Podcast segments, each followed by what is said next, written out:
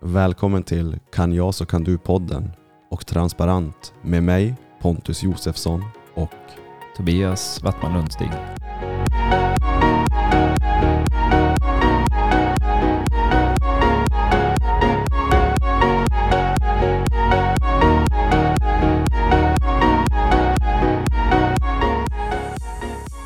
Då är vi igång, då är vi live. nu är vi live. Mm, intressant.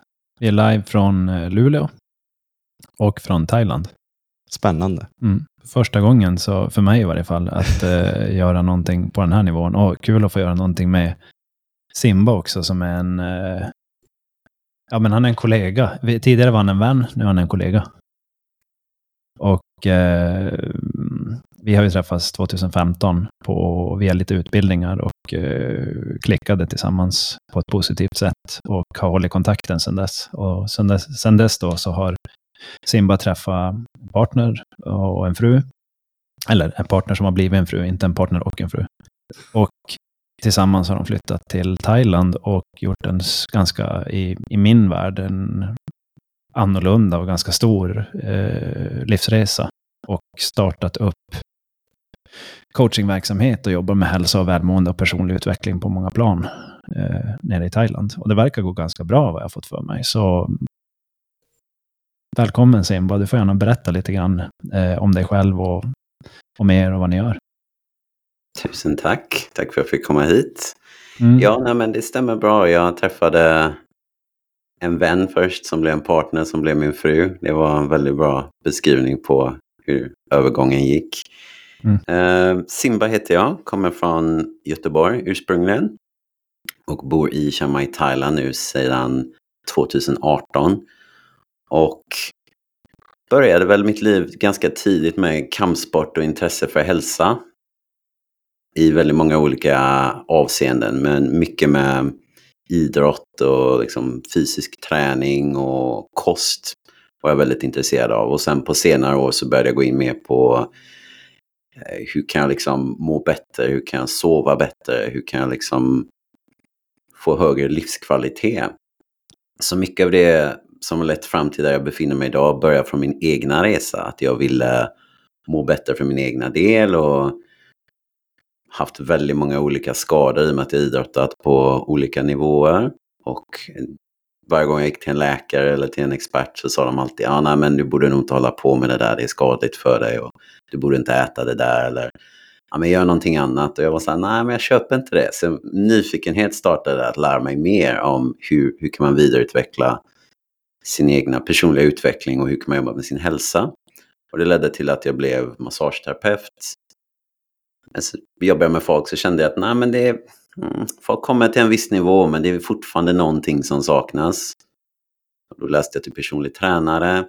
Och så kände jag samma där efter ett tag, att det är fortfarande någonting som saknas. Och så började jag gå in i mer livscoachning, mental coachning. Och det är lite som ett uh, rabbit hole, säger man på engelska, att jag började gå in i den sfären och bara utforska. Hur kan jag må bättre? Hur kan jag jobba igenom mina egna blockeringar för att få en rikare livsstil? Och efter många om och men, utforskat i många år, så träffade jag Sara som bodde i Chiang Mai, Thailand. Hon berättade att hon hade drömmen om att starta ett center. Ett eh, retreatcenter här där folk kan komma och jobba på sin livsstil, på på bra kostvanor, jobba igenom trauma och olika livsöden som har hänt oss som har lett till att vi kanske inte alltid mår så bra. Eh, fast hon var inte coach, så hon var så här, jag behöver någon som är coach. Jag saknar liksom kompetensen till det.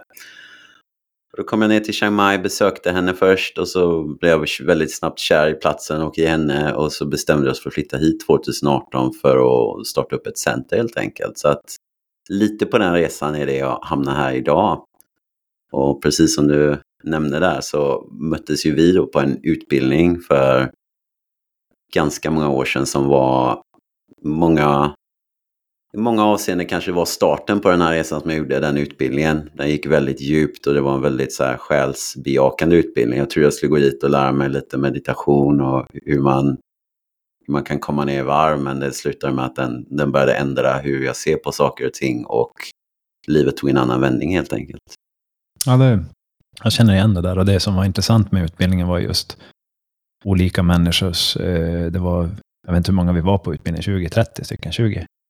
Ja, det Ja, var något någonstans mellan 20 och 30 personer, ganska många ändå.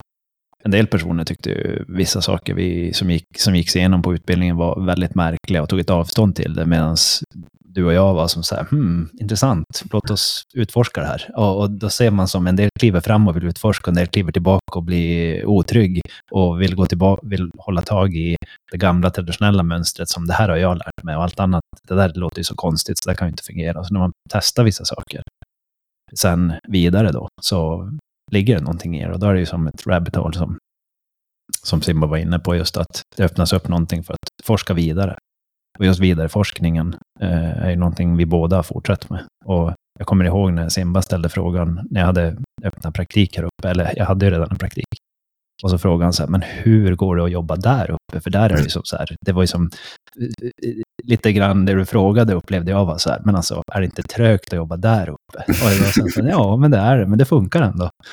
Eh, så att, eh, men det var en intressant utbildning och vi, vi bondade där i varje fall. Och Mm. eh, sen så den här resan som man har gjort efteråt när han berättade vad han skulle göra och jag hängde med lite grann på dina sociala medier där när du höll på att sälja, ja men du höll på att göra en transfusion från Sverige till Thailand. Och då följde jag ju som med och tänkte det här blir intressant att se, hoppas verkligen det går bra alltså, att det inte är en, hur ska man säga, vissa personer har ju en förmåga att låta drömmen styra och så förblir det en dröm, även fast de kommer på plats. Men vissa kan konkretisera saker och få drömmen att bli verklighet och det låter som att ni har gjort den andra av de två då. Ni har fått det att fungera, eh, vilket är ju otroligt imponerande. Eh, och fortsättning följer ju samtidigt. Eh, det är ju inte slut. Så att vad, vad, när, ni väl, när ni väl har flyttat och kommer på plats, vad gör ni, vad gör ni där nere? Vad, hur ser ert liv ut? Vad möter ni för kunder? Ganska många olika. Jag skulle vilja bara nämna att eh, det är verkligen en spirituell resa på många sätt och vis, den här flytten till Thailand. För precis som du sa, vi gick ut på sociala medier och bara vi flyttar till Thailand, vi ska starta ett retreat center med en thailändsk partner, vi säljer allt vi äger. Mm.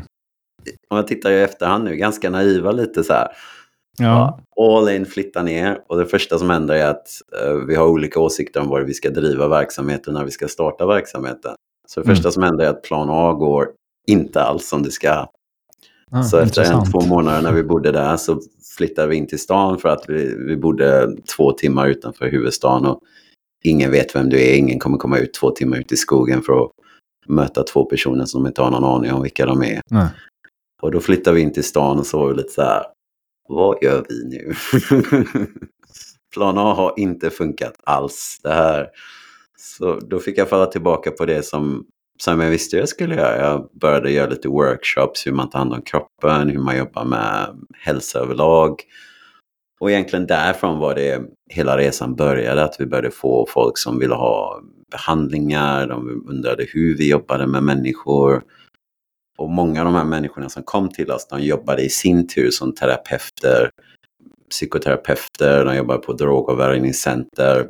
Och på den vägen så började vi jobba med professionals först, att vi jobbade med folk som redan var i, i en sfär där de jobbar professionellt med andra människor och deras välmående och hälsa. Och efter ett tag så började de fråga, men jobbar ni även med Jobbar ni även med kunder liksom? Eller jobbar ni bara med folk som är professionella? Vi sa nej, vi jobbar med folk i alla avseenden i livet. Så Mm. på den resan så blev vi, hamnade vi i en, i en eh, position där vi blev eh, liksom utsatta eller bemötte väldigt mycket folk i väldigt olika avseenden i livet. Eh, från drogavvärjning till fysiska skador. Det finns inte jättemycket sjukgymnastik här så jag fick massa olika klienter som kom in som kanske kommit Förmodligen hade de inte träffat dem i Sverige. De hade kanske precis haft en operation och brutit benet och stag in i, i benet. Och så kommer de bara, "Ha, hur ska jag börja röra mig? Jag bara, så här, du ska nog inte röra dig först. Du ska ta det lite Nej. lugnt. Så, så att det var verkligen det har verkligen varit en resa att, att träffa folk som man kanske många inte gör om man inte har en viss eh, akkreditering eller professionell kompetens i Sverige. Att det är liksom det är förunnat till psykologer eller psykoterapeuter. Så att svar på din fråga, vi jobbar med väldigt många olika människor men idag har vi minnat ner det till att vi jobbar med folk som vill göra en livsstilsförändring. Oftast är de någon form av ledare, att de har liksom hittat kanske egenföretagare eller vill bli egenföretagare eller är intresserade av att göra en förändring för sig själva för att må bra psykiskt, mentalt, fysiskt. Men även att man kanske vill börja jobba professionellt med det på så sätt och bidra till att folk runt omkring dem mår bättre. Mm. Uh, och ofta så känner de väl att det livet de lever inte funkar så bra. Att det är liksom, det är inte riktigt det de hade valt om de fick välja om från, från mm. start. Mm. Mm. Intressant. Och när, eh, när började ni känna, från när ni flyttade ner och när ni märkte att eh, plan A eh, gick, var inte som ni hade tänkt er? Och när ni flyttade in till staden, hur, hur lång tid tog det förrän ni kom till och börja jobba på plan B och hur såg plan B ut? Det är lite det som är bolagsnamnet, så här, Living with the Spirit. Att, eh, det fanns inte riktigt någon plan B och jag, jag, vet inte, det är väl kanske nu plan B finns. Det var mer att vi skickade ut, okej okay, vad kan vi göra? Det här är vad jag kan göra bra. Och så kom efterfrågan helt plötsligt. Folk ville verkligen komma till oss. Folk bara frågade, kan jag flytta in med er? Och så här, oj, lugnt. jag är inte säker på hur det här funkar. Hur, hur funkar det när någon bor hos en och sånt. Och då mm. slutade det med att då, då blev det att vi hyrde ett hus som hade lite olika, jag tror vi hade fyra rum, vi bodde i ett och så hyrde vi ut tre rum till folk som kom och ville göra retreats helt enkelt och bo med oss och jobba lite mer ingående. Så mycket av hur verksamheten har kommit att bli har varit efter eh, efterfrågan helt enkelt. Att folk har kommit och frågat vad jobbar ni med? Hur kan jag jobba med min hälsa? Och många gånger så jobbar de med saker som kanske var svårt. Det kan vara svårt att jobba med på egen hand. Kanske miljön där jag bor i inte förstår vad jag går igenom. De mm. kanske inte har stöttning. De kanske till och med blir rädda om jag går igenom någonting som är starkt emotionellt. Uh, vi jobbar en hel del med detox. Att vi använder olika typer av uh, koster för att folk ska kunna rensa ut parasiter och uh, tunga metaller och allt sånt som man samlar på sig, ackumulerar genom en livstid. Mm.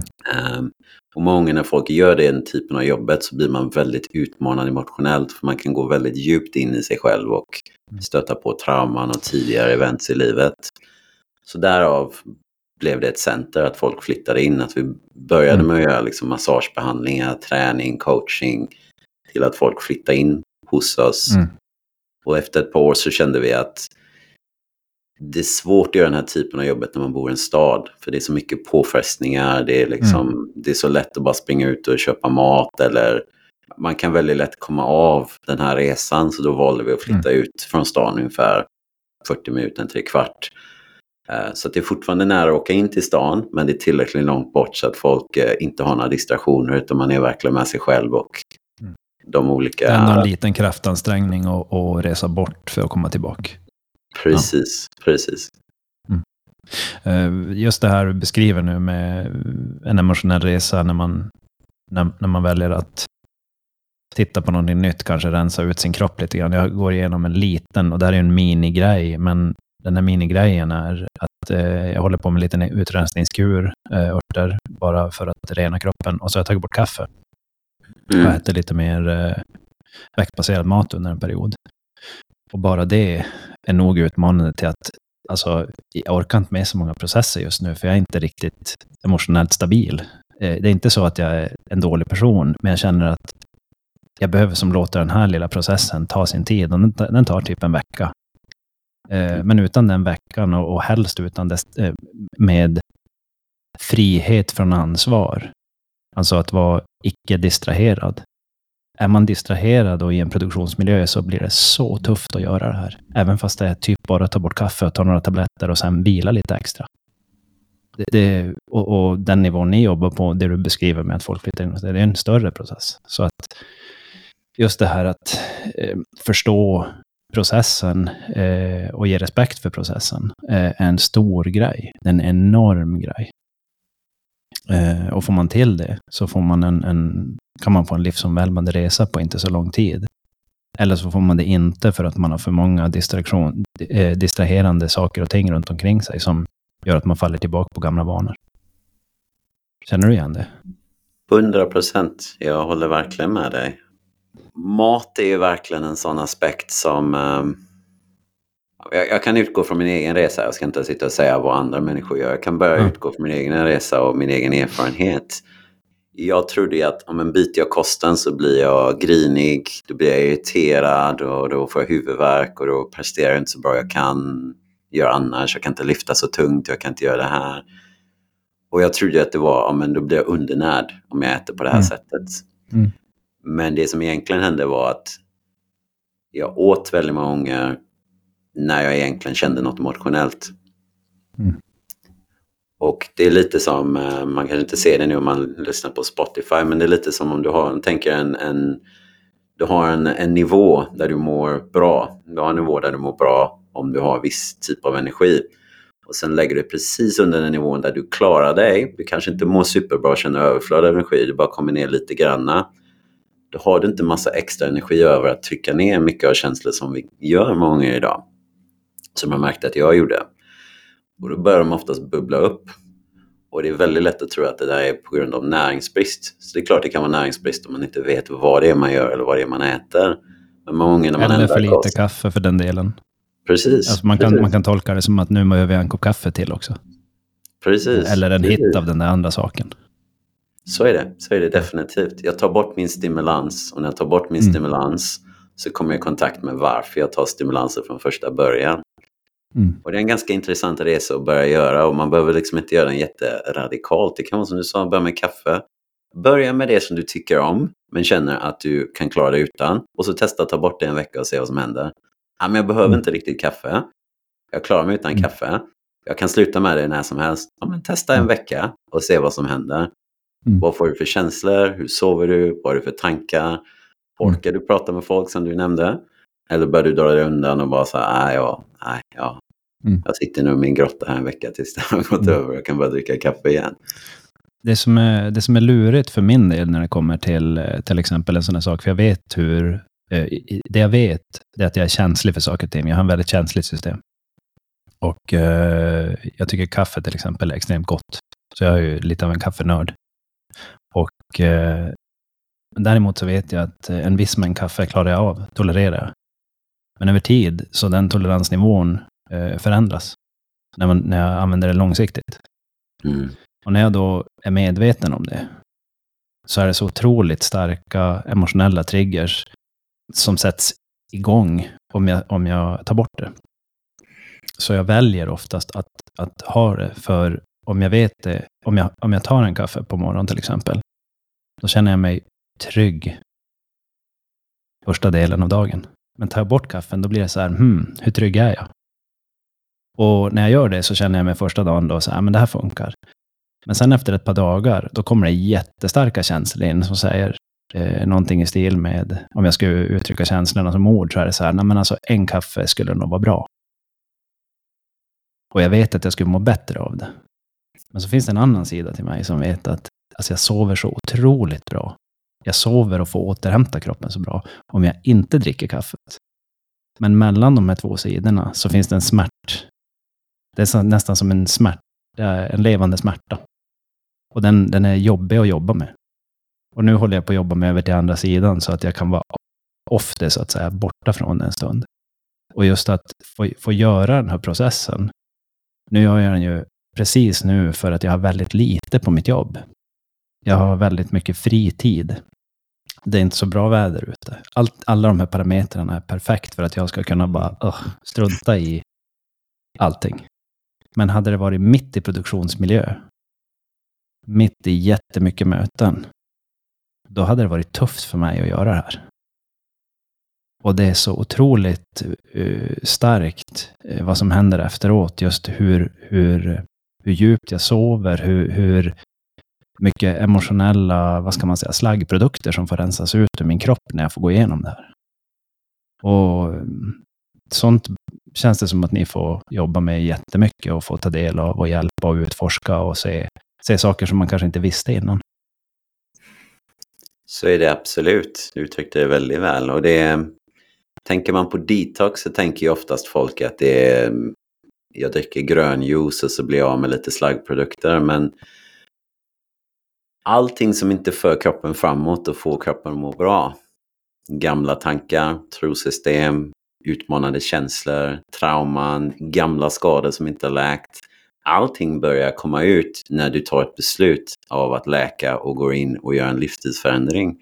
Så att när man tittar på ordet detox så är det egentligen allting som kommer upp.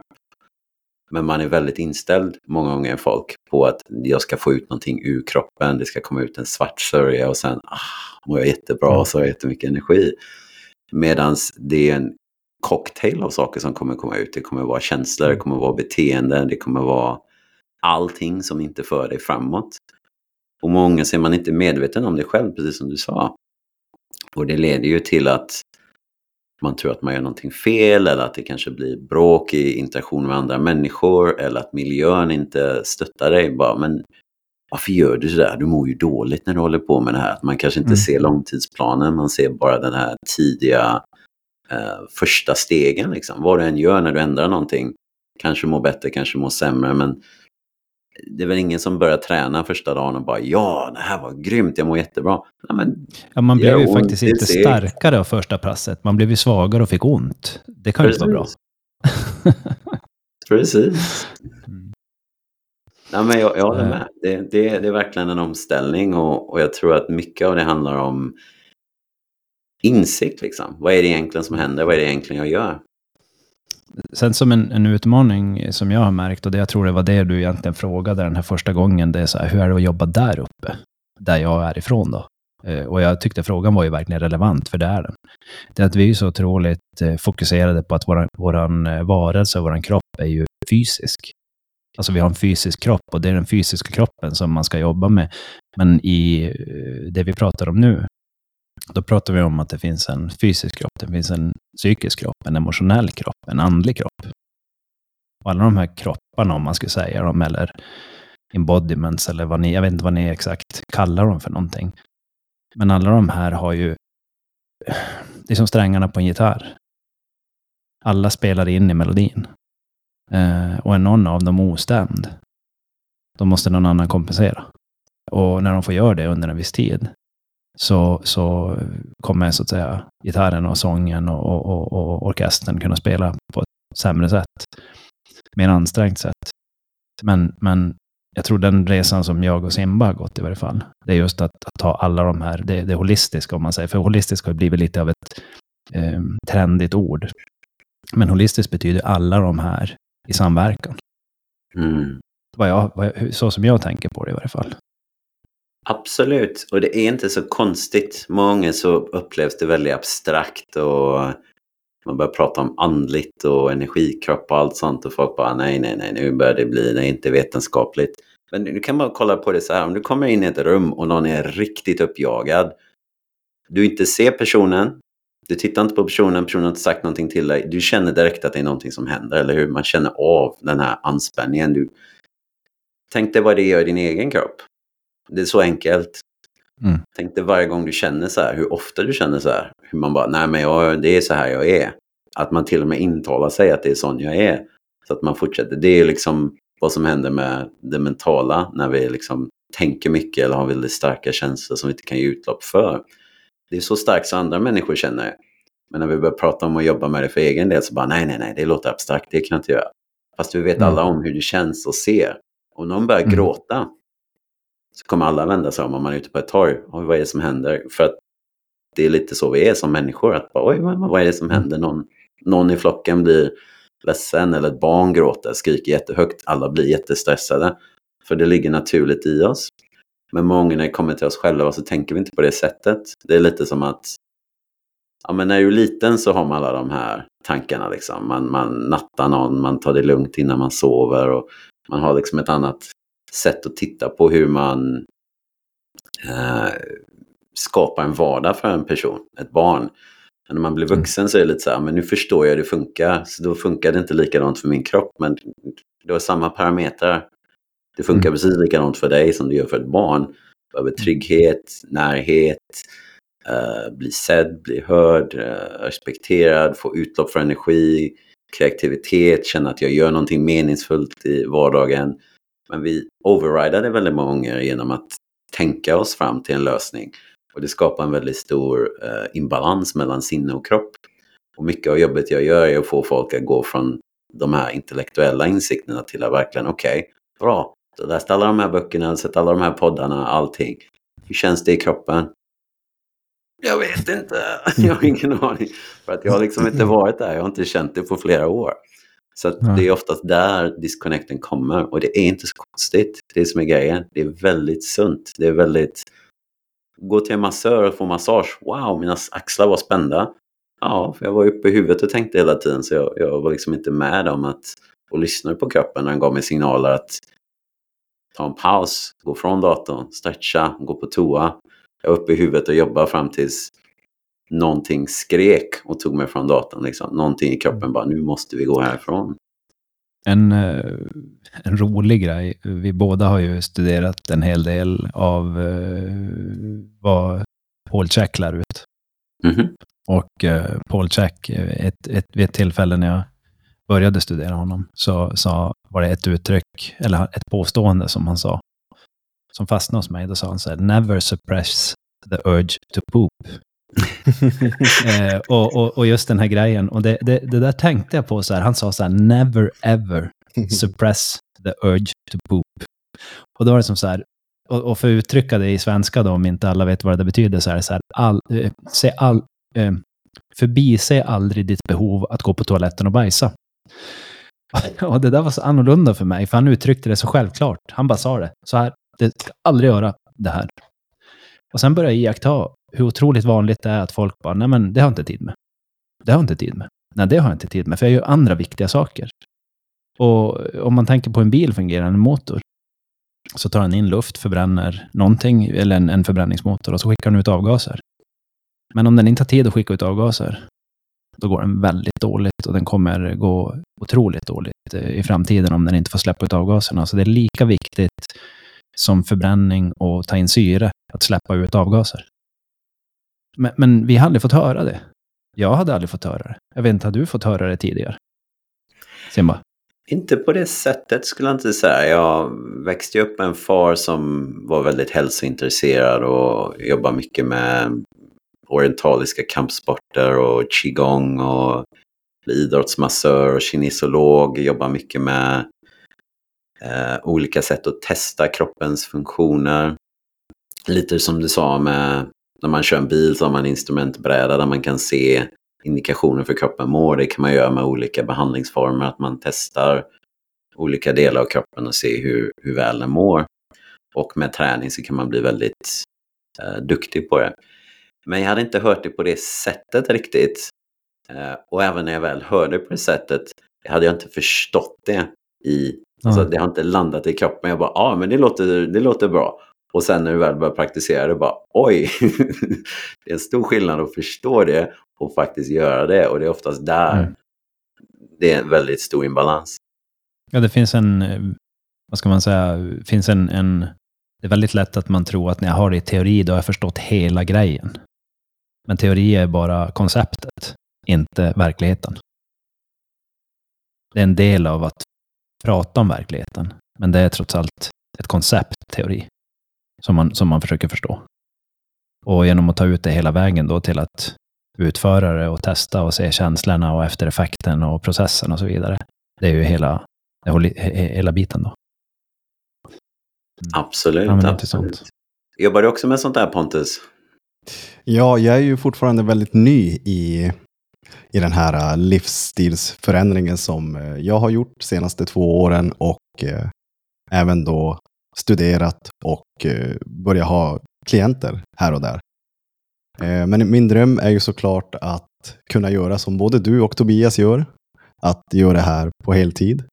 Det är en genuin dröm jag har för jag är eh, genuint nyfiken på människan och eh, hur vi hanterar livet, hur vi reagerar på livet och dess eh, motstånd och dalar och uppstigningar och egentligen allt som händer. Så att eh, ja, jag är inte där vart ni är, men det är, en, eh, det är den vägen jag tror att jag vandrar just nu med hjälp av Tobias. Och...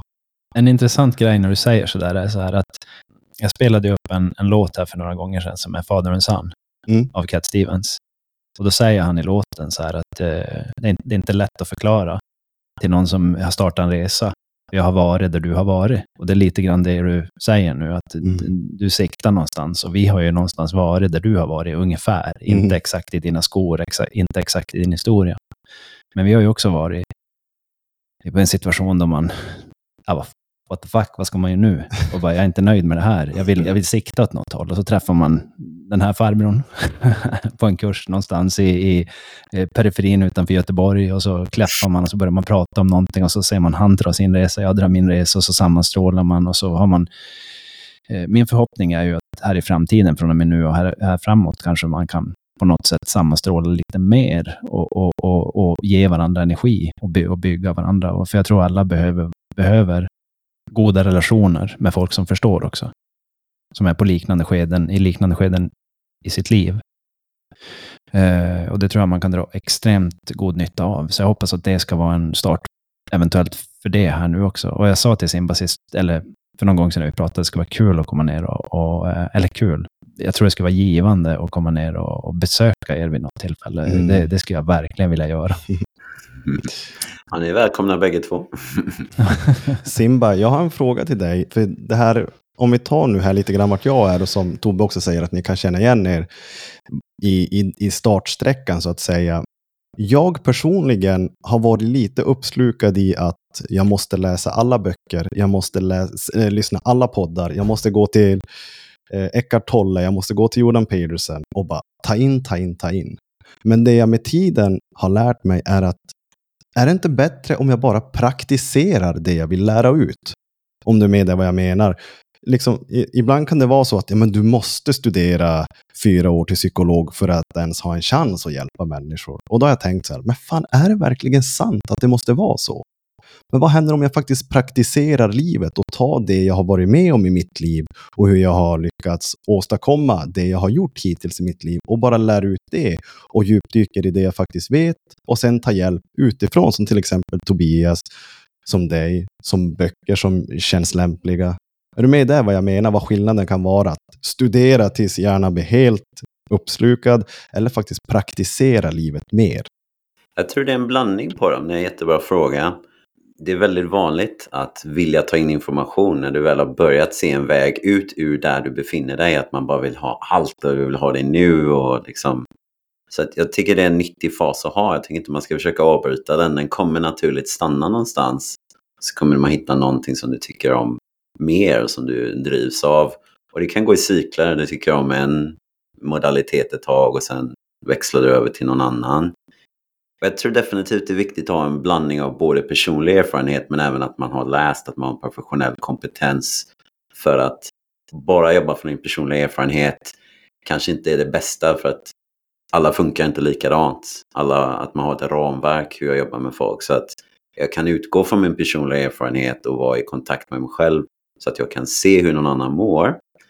Men jag har även professionella insikter om hur jag kan strukturera ta någon från punkt A till punkt B och informera dem, utbilda dem under tiden vad det är som händer som de, som de märker. Jag skulle nog säga att den största grejen som har gjort förändring för mig var att börja lära mig om det autonoma nervsystemet och någonting som heter polyvagal theory.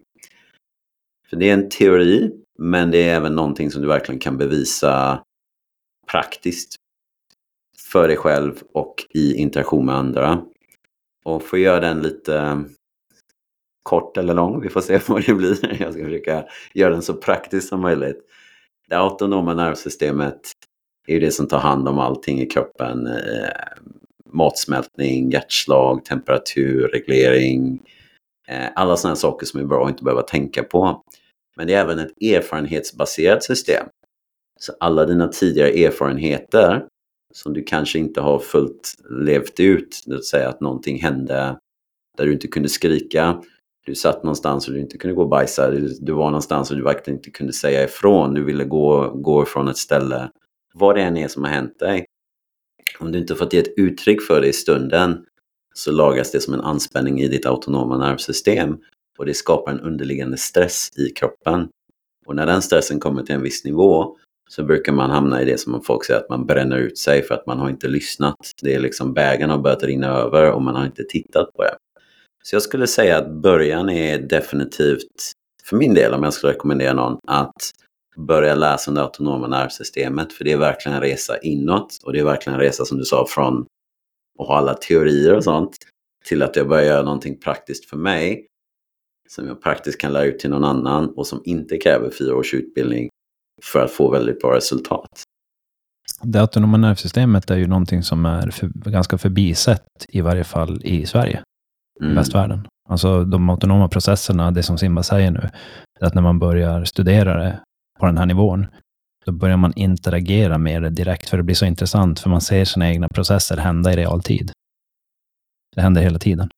Stresspåslag, orospåslag, lycka, misslycka och processerna som händer när man, när man upplever de här sakerna, så ser man dem i, i faktiska, eh, så att säga, och eh, bevisbara termer. Det, det, det går att titta på dem direkt. Lär man sig det, då, blir man, då får man en superkraft nästan, skulle man säga. Superkraft är ju sådär lite lustigt namn, men man får faktiskt en extremt bra realtidskännedom om människan.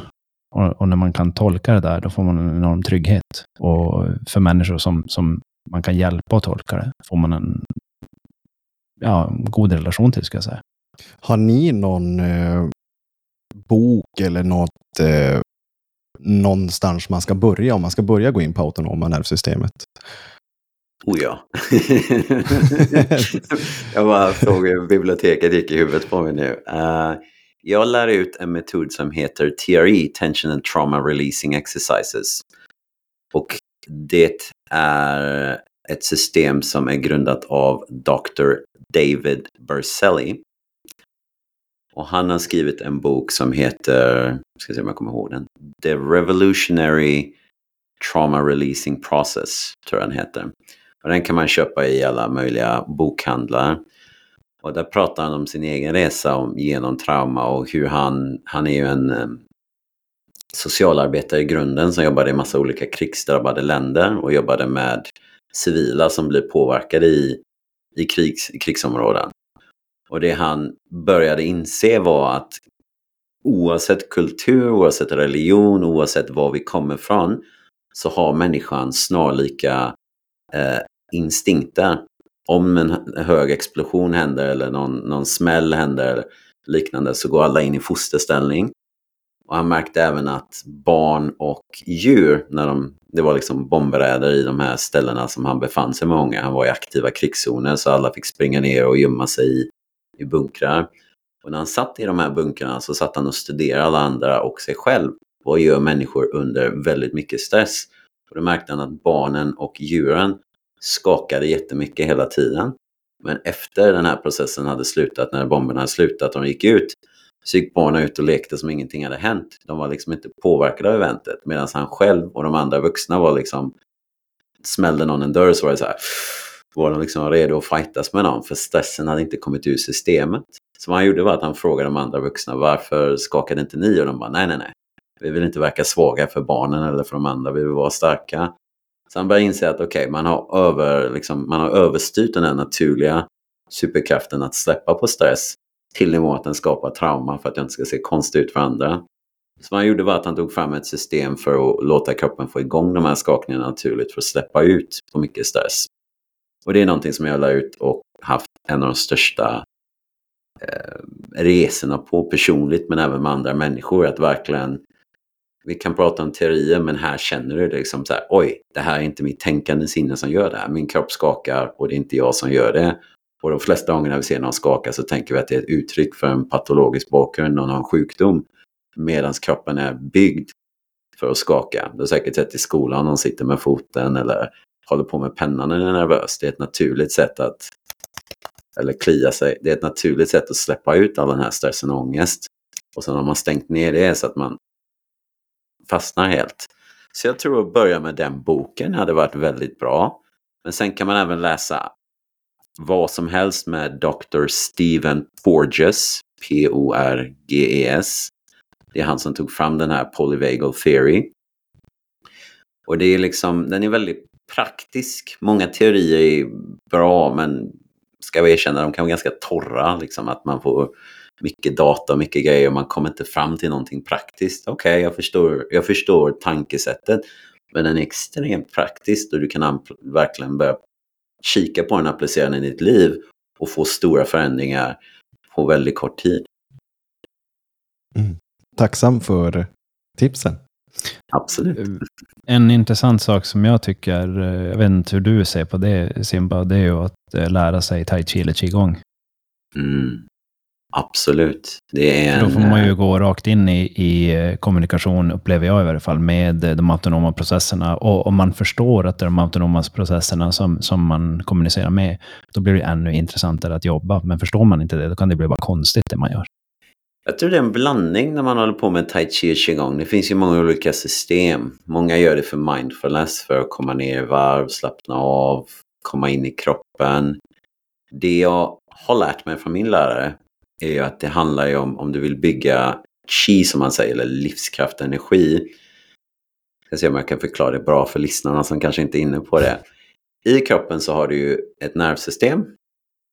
I nervsystemet har du elektricitet, men du har även kemi. Den här elektriciteten i din nervsystem är ju livskraft kan man säga, som spark. Som går liksom som ett elektriskt flödesschema. Det kallar man chi oftast i orientaliska filosofier. Och shin existerar utanför dig också. Den existerar i allting som lever. Att det är liksom en livskraft, en vitalitet. Och mycket av att komma igång med den livskraften handlar om att jobba med fascian. Att man har eh, som ett gummiband, att man drar ut den, släpper, drar ut den, släpper och börjar få igång energiflöden i kroppen. Så mycket av tai chi och alla de här rörelserna man gör, när man liksom drar, kommer tillbaka, då andas man, man kommer ner i kroppen, man slutar tänka och man börjar få igång det här energiflödet naturligt i kroppen. Man blir medveten om att man har ett. Och det är lite som att komma tillbaka till livet. Att man har sovit nästan och så plötsligt kommer man i kontakt med någonting som är mer subtilt än vad jag är van vid att känna. Och kanske det blir den här spirituella resan. Vad annars kan det vara som jag inte vet, som jag trodde jag visste. Mm. Liksom, att man börjar bli nyfiken. Och då lite det tillbaka till utbildningen 2015 som började hända. Kände jag för min del att hmm, om jag hade fel med det här, vad, vad kan det vara annars då som jag inte vet om? Det blev verkligen en nyfikenhet att fortsätta utvecklas och gå djupare. Så Mm. tai chi kan vara en jättebra ingång till det. Som du gör Pontus kan vara jättebra ingång att du, ja men jag vill börja läsa om någonting annat och hur, hur kan jag gå vidare, hur kan jag hjälpa mig själv och andra människor. Det är också en jättebra del. Så att jag tror alla vägar leder till någon form av spirituell utveckling och det handlar egentligen bara, det handlar liksom inte om religion, det handlar om vad är riktigt för mig, hur ser jag på livet, hur ser jag på världen, hur funkar saker och ting, hur funkar min kropp. Vad är meningen med vad jag är, varför jag är här. Och sen så eh, handlar det ju heller inte om att eh, i, i, inom det här området, som till exempel tai chi och qigong, om man tar det som ett koncept nu. Så det som är fascinerande tycker jag med tai chi och qigong, det går inte att tävla i. Du kan inte bli bäst i det. Medan i mycket andra saker så kan man som bevisa att man är bättre än någon annan, men det finns inget sånt element i tai chi och qigong att man ska bevisa. Det finns ingen tävling i det. Men gör man det till en tävling så man missar konceptet helt. Mm. Eh, Och det är det som är lite unikt med det. Det, är därför den levande varelsen. Att förstå, att, att eh, hantera, att utbilda sig själv i sig själv. Att vara närvarande med sig själv och vad, vad mig och mig, alla mina system är för någonting.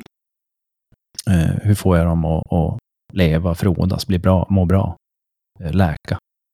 Så det är en, Abs- lite, lite av en unik. Ja. Jag håller med, absolut. Om man tittar från nervsystemsperspektivet från den här teorin som jag sa så har man ju man delar upp det autonoma nervsystemet i tre delar. Man har en zon som man kallar grundad eller en grön zon, att jag är trygg.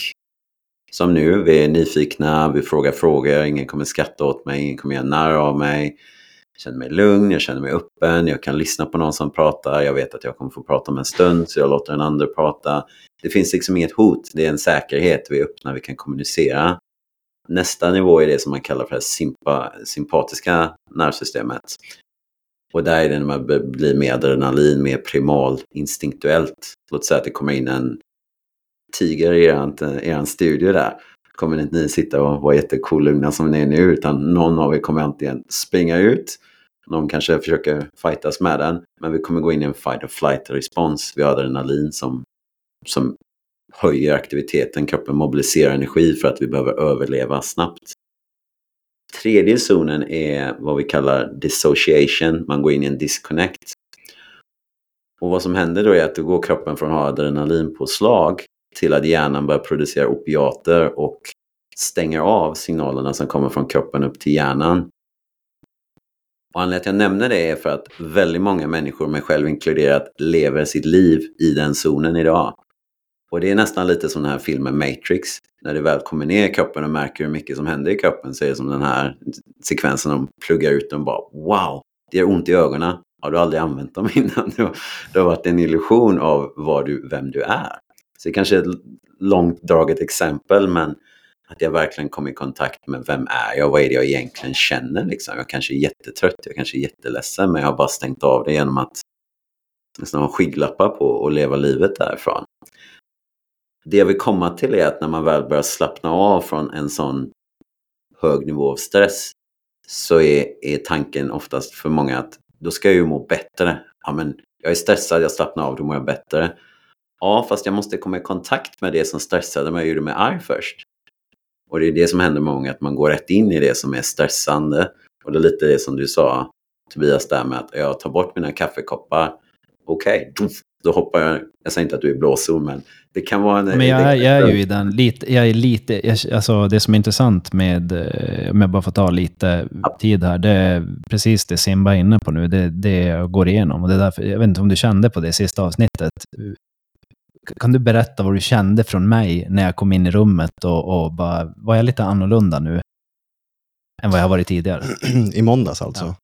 Du var lite mer pregnant, alltså lite mer kanske kort och koncist. Ja. Kunde jag, det, var, det är det första jag kan, kunde ta på. Liksom. Okej, okay, här är det inget... Var jag, var jag lite, lika avslappnad som jag brukar vara? Men jag tycker du känns avslappnad eh, generellt. Det, mm. det Men var jag, var jag lika sådär mjuk? Mm, bra, Pre nej. Nej, det, nej precis. Nej. Du är lite mer seri lite mer, okej okay, nu kör vi. Jag skulle säga lite arg nästan. Okej. Okay, ja. ja, men... men... inte otrevligt arg, så jag är arg på dig. Men jag mm. uttryckte väldigt mycket känslor för det. Vi... Mm. Tänkte du på det? Ja, nu när du säger ja. det. Och, och, då, det som är grejen är att det är ju en del av det här, när jag har haft nu ledighet och jag hinner sjunka in i allt det här. Och då är ju precis det Simba är inne på logiskt borde jag bara kunna sjunka in i den här avslappningen och vara avslappnad. Men det som händer när jag blir avslappnad är att jag blir frustrerad. Jag har ju varit frustrerad ett tag över saker som jag har bara skjutit undan lite grann. Mm. Och så tar jag bort kaffet på det. Och då blir det så här. Men alltså, och då, då, då kommer känslorna upp. Och så ska jag få brottas med dem en stund eller låta dem tackla omkring mig. Men det är ingen fara. Men gör jag det till ett problem, då, då låter jag dem inte släppa. Hur känns det när du faktiskt får uttrycka dig? När du har de här känslorna? Om, som du sa också, att du sitter kanske och är lite arg där på måndagen. Känns det bättre efter att du har fått det ur dig? Ja, det, det är en eh, klar uh, fördel ifall jag får på ett neutralt sätt uttrycka mig utan att bli kritiserad eller förminskad eller uh, satt på plats utan att bli förstådd. Mm. Uh, och jag behöver inte bli förstådd på det sättet som att någon behöver sätta exakt namn på processen jag går igenom, som Simba nu kan göra. Utan bara att någon säger det är helt, okej okay, och, och, och, är stödjande i det jag går igenom. Att bara, mm. det är helt okej okay om du tycker att allt är upp och ner nu. Mm. Uh, inte bara, nej, men allting är ju bra.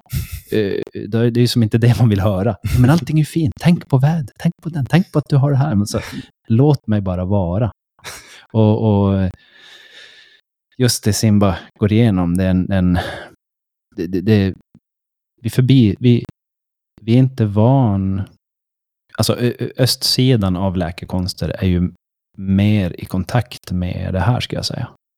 Vilket våran sida ligger ju lite, om man, säger, om man skulle säga sidor, den västerländska sidan ligger lite efter i det här. Men håller på att komma ikapp. Hur ser du på det Simba? Absolut. Jag tror att den västerländska sidan har varit medveten om det här lika länge som den österländska. Men någonstans 1700-1800-talet började det ändras mer till liksom se hur långt man går här, men mer med kulturella, liksom det här med mm, fabriksklocka, tidsproducerande enheter. Och det ändras ju hela kulturen i hur man ser på kroppen, vad som är viktigt och hur man läker. Jag har inte lika lång tid att läka. Jag behöver ha någonting som får mig att må bra nu. Och då börjar det bli liksom mer åt kemikaliehållet och liksom att, att det börjar bli en helt annan aspekt på vad hälsa är och vad livet är och vad, vad det går ut på. Och givetvis, det finns ju inte bara i väst, det finns ju över hela världen idag. Men någonstans så i många länder så har de behållit de här gamla traditionerna som hållit folk hälsosamma i tusentals år. Och jag känner att det är väl det som börjar komma tillbaka lite. Det är ju lite som trender, folk går ut och är bara vetenskapligt och sen så går man tillbaka till någonting annat. Så att det är liksom en sån pendel som går fram och tillbaka i, i olika trender hos folk. Men jag håller definitivt med vad du säger nu. Jag känner att det orientaliska och det västerländska börjar säga samma saker fast med olika ord och de bör väl mötas lite mer på mitten och ha en konsensus om att ja, det är mer än bara vad jag tänker. Liksom. Det, mm. det är faktiskt, det finns mer aspekter. Men, eh, jag tycker det som är, det brukar jag försöka åtminstone på, eller lyfta upp, det är just den här biten att eh, bara för att vi pratar om det här nu, så betyder det inte att det här är bättre än det vetenskapliga eller det medicinska, utan snarare att det är ju det är två olika sidor av en helhet och alla är ju lika viktiga i olika skeden. Det här är ju dock det som talar till en hela tiden. I akuta situationer så vill man ju absolut kunna använda sig av antibiotika och mediciner och skalpeller och knivar och operationer. Men, men eh, den ena bör inte förta den andra, utan snarare integreras i varandra på ett hälsosamt sätt. Men, men kommunikationen däremellan har varit väldigt länge bristande. Och utmaningen är väl att, eh, och det är det jag känner från Simba, Simba är ju i min värld en person som förstår att integrationen kanske är svår eller utmanad och har varit det, men, men inte förkastar det ena kontra det andra, men, men ser att det finns fördelar. Och jag försöker vara en sån person också, som, som inte favoriserar någonting, utan snarare hitta en förklaringsmodell. När är det andra bra? Och när är det här bra? Eh, och hur kopplar man ihop de här tillsammans, även fast de här instanserna kanske inte pratar så bra med varandra? För det, det är min upplevelse att de pratar väldigt brist, kommunikationen är bristande mellan de olika sidorna. Jag hoppas ju att den ska bli bättre. Absolut. Och um, precis som du sa, västerländsk vård är ju väldigt bra akutmässigt tycker jag. Liksom när det är mm. akuta skador eller liksom infektioner eller snarlikt. Det finns jättemycket bra aspekter i västerländsk vård. Det är väl mer av ett spektrum. Liksom. Om man tänker sig som um, tänker en instrumentbräda. När man ser hastigheten så går det från noll och så går den väl upp till, beroende på vad för bil, 240 eller vad det nu är, 220. Mm. Det finns ju ett visst spektrum där du kan gå till vem som helst egentligen och få hjälp. Och sen har du sista delen, brukar jag säga, där man oftast har gått väldigt långt som man kan behöva västerländsk vård eller om det är akut, att det har liksom gått, gått väldigt mm. djupt in i systemet. Det som händer många gånger i min erfarenhet är att folk går till västerländsk vård väldigt tidigt och får instanser som faktiskt kanske inte alltid gör dem bättre. Mm. För att de är vana vid att jobba med folk i ett visst skede och kommer du till någon som är van att göra vid någonting på ett visst sätt så kommer de göra det. Så att det handlar inte om att de gör något fel, det handlar inte om att det är dåligt, utan det är lite som om jag vill ha en pizza så går jag liksom inte till en bilmekaniker, då går jag till en pizzeria. Att man går till rätt ställe vid rätt tillfälle. Och jag tror det handlar väldigt mycket om egenutbildning. Vad är det egentligen som händer i kroppen? Har jag huvudvärk kanske jag inte ska ta en Treo huvudvärkstablett. Jag kanske ska dricka vatten, sova, ta det lugnt en stund. Liksom. Det är kanske bara det kroppen säger. Vad, vad är det egentligen? Vad är kommunikationen som kroppen försöker ge mig? Och mm. komma i kontakt med det är mycket det jobbet vi gör med det somatiska och nervsystemet. Att jag lär mig vad är det kroppen försöker säga. Och smärta är verkligen ett sånt intressant fenomen som lär en väldigt mycket om vad är det som inte funkar. Det är ett mm. sätt som kroppen kommunicerar med oss. Och jag tror om folk kan börja lära sig mer av de här aspekterna så kommer man kunna gå till rätt instans och veta när jag ska gå till rätt instans. Och det finns ett tillfälle när du går till vilken instans som helst, var du än, mm. alltså beroende på var du befinner dig. Det är ingenting som är fel, men med mer utbildning för din egen del och erfarenhet så kan du ta klokare val och ta bättre, liksom ta hand om din hälsa mer, ta tillbaka kontrollen över din egen hälsa. Inte att jag liksom, okej okay, doktor Tobias, hur, jag vet inte hur jag mår, kan du säga till mig hur jag mår? Det är liksom en jättekonstig mm. grej som händer. Man går till någon annan och försöker säga, jag har ingen aning, jag har träffat dig i fem minuter. Så här, du ser stressad ut, du ser trött ut. Alltså, jag får fråga mm. lite frågor, jag får lära känna dig. Mm. Det, det, är liksom, man, får, man får ta reda på varför mår du dåligt egentligen. Det är inte så att det är en magisk piller som kommer fixa det. Och det är samma för sin egen del. Varför mår jag dåligt? Jo, men det är en självutvecklingsresa. Vad är det jag kan göra annorlunda? Mm. Jag tycker du sa det bra där med just eh, att det finns olika spektrum, alltså olika hastigheter och i, i, söker, man, söker man till exempel västerländsk vård i det första skedet mellan 1 till 70 kilometer i timmen, eh, då kommer man få oftast en, ja men gå hem och ta en Ipren. Men går man till någon som, som jobbar med funktionell holistisk vård, då kan man säga så här, men då utforskar vi lite grann. Vad är, varför kommer du in? Ofta hur, hur, ofta kommer de här symptomen? Eh, vad lever du för liv? Hur, hur mår du? Hur sover du? Hur, hur kissar du? Hur Bajsar du? Hur dricker du? Hur äter du? Och så vidare. Eh, hur tränar du? Hur rör du på dig? Eh, alla de här eh, frågorna. Och så någonstans så ser man ju att det finns en röd tråd i, men personen är stressad och sänka, får personen sänka stressen så visar det sig då att eh, om man kollar på nervsystemsnivå Eh, så läker kroppen bättre. Och då kan man ju komma till att en person som då känner onödigt eller orimligt mycket stress, de kan göra en massa märkliga saker för att bli av med stressen. Även ta droger till exempel. Och drogen är inte lösningen till problemet. Utan det är ju bara, det maskerar ju för stunden. Så eh, genom att adressera de här sakerna och förstå också. Det, det, det, det som jag eh, försöker då göra när jag kommer i kontakt med människor också, det är ju att till exempel säga till dem, att, eller berätta åt dem att när man går till en sjuk eller vårdcentral eller hälsocentral och så vidare, så är inte de direkt utbildade till att tänka i det här sättet som vi pratar nu med den här eh, hastighetsmätaren. Att man kanske söker någon där och där och där på, på grund av de här sakerna. Och de tillhandahåller inte det, men blir det mer akut, då är de experter däremot. Så eh, lite av ett sånt här sätt att kommunicera och utforska kan ju vara klokt. Att vi, som i, i den stora bilden, som människor eh, i samhället och i grupper och individer får reda på att det här existerar. För då avlastar man också vården eh, genom att inte komma in med orimliga saker till exempel. Det man kan känna igen till exempel med eh, med dig Tobias och kanske Simba också, det är det att man väljer kanske oftast den vanliga sjukvården för att ni tar ju betalt.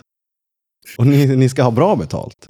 Och lite grann att man sätter ekonomin före hälsan. Känner du igen det Tobias? Absolut, och det, det där är en, en grej som jag brukar prata om med, med folk, just att så här, vad, vad, vad, kostar vad och vad är, vad är summa summarum av kostnaden? Och om, om man tänker så här då, säg att vi går till en, eh, vi leker med tanken att man går till en, men en doktor för att man har huvudvärk eller någonting liknande, så vi leker med tanken att personen är allmänt spänd, de är lite stressade och de har ett stillasittande jobb, spänner sin nacke och rygg och, och uh, orimligt mycket över lång tid. Har kanske lite ostabil kormuskulatur. Vi leker med tanken, nu, nu slänger jag bara med en massa ord. Vad är grunden till smärtan? Ja, går de då till en, till en eh, vårdcentral och så får man eh, betala, jag vet inte om det är 250 kronor idag. Och så får man höra att ja, men det är ingen fara, du är inte sjuk, men däremot så får du en, här får du lite, ta lite piller och så blir du av med det och så kommer du tillbaka om några veckor om det inte går bra. Uh, jag skulle säga att det är väldigt dyrt mm. att gå dit då. Kontra att man träffar någon som säger så här, men vi kollar på kroppen och så här, och så pratar lite grann och så ger lite livstidsråd eller bara ger reflektion på livsstilen och säger men det kanske är det och det och det det grundar sig i och så sen behandlar lite grann, kanske knäcker upp någon kota eller någonting som sitter fast och så man ser lite muskler och ger lite aktivitetsråd. Och personen säger, men jag mår ju jättemycket bättre nu. Ja, och det här är då, du behövde inte ta ett vitt piller nu för det här. Inte för att det vita pillret är fel. Och så kostar den här eh, sessionen någonstans mellan, eh, jag vet inte vad folk tar idag, men mellan 900 och 1400 kronor. Jag skulle säga att det är väldigt billigt då plötsligt. Men tittar man summa mot summa och bara sätter dem ihop mot varandra, 250 kronor eller 1250 kronor, då är det väldigt stor skillnad. Men mm. vad fick jag för det? Det är ju där man bör mäta. Mm. Så, så realiteten är, vad fick jag ut av det jag betalade? För om jag går tio gånger och betalar 250, tu- 250 kronor, eller eh, fem gånger, då blir men, men jag känner att jag får inte den respekten eller det bemötandet jag vill ha. För jag förstår inte att jag har sökt på fel ställe. Då blev det väldigt dyrt. Även fast jag fick betala en liten summa. Och även fast jag betalar den där lilla summan, så har det ju förbrukad tid också. Mm. Och så har jag kanske inte fått riktigt... Jag förväntar mig mer av personen jag söker vård ifrån. Men personen vet inte riktigt, vad, vad ska jag göra med det här? Så de gör ju sitt jobb, de gör ju ingenting fel som Simba säger. Mm. Så där är ju skillnaden i att kolla på vad är dyrt och vad är, vad är billigt, eh, är ju egentligen en komplex fråga. Ty, ty, så ser jag på det i varje fall. Jag tycker det är en väldigt komplex fråga. Absolut, absolut. Man kan, man kan titta på många olika sätt. Jag ska se hur jag kan försöka förklara på ett bra sätt. Jag brukar säga att pengar i dagsläget är den spirituella valutan. För att vi byter tid, energi, livskraft för att få det. Jag studerar, jag går och jobbar, jag byter tid mot att få pengar. Så det är någonting som jag verkligen måste jobba med ganska mycket för att få tillbaka. Precis som om jag går och ska bli bra på en sport så behöver jag lägga ner många timmar innan jag börjar bli bra på det.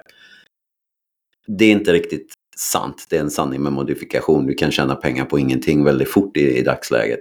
Men låt säga att det är så konsensusen är för de flesta idag. Att det tar en viss mängd energi för att få det här. Så att det är väldigt stor investering i varenda krona många. Men vad är det jag egentligen vill skicka in det till? Vill jag skicka in det till någonting som jag vet inte funkar bara för att fortsätta? Eller vill jag testa någonting nytt? Vill jag utmana mig att testa någonting nytt och kanske ha en annan väg igenom det? Nej, nej, det var för dyrt.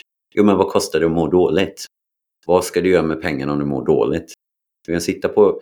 Jag har jobbat med folk från alla skikt i samhället och folk som är väldigt förmögna och multimiljonärer. Och de har hur mycket pengar som helst, men de mår hur dåligt som helst också. Så vad ska du göra med alla pengar? Du mår dåligt. Du, du kan inte göra någonting med det. Du sitter på, du kan köpa vad du vill i världen, du kan gå var du vill. Men du mår dåligt. Vad är det värt? Vad är det för pris för att må dåligt?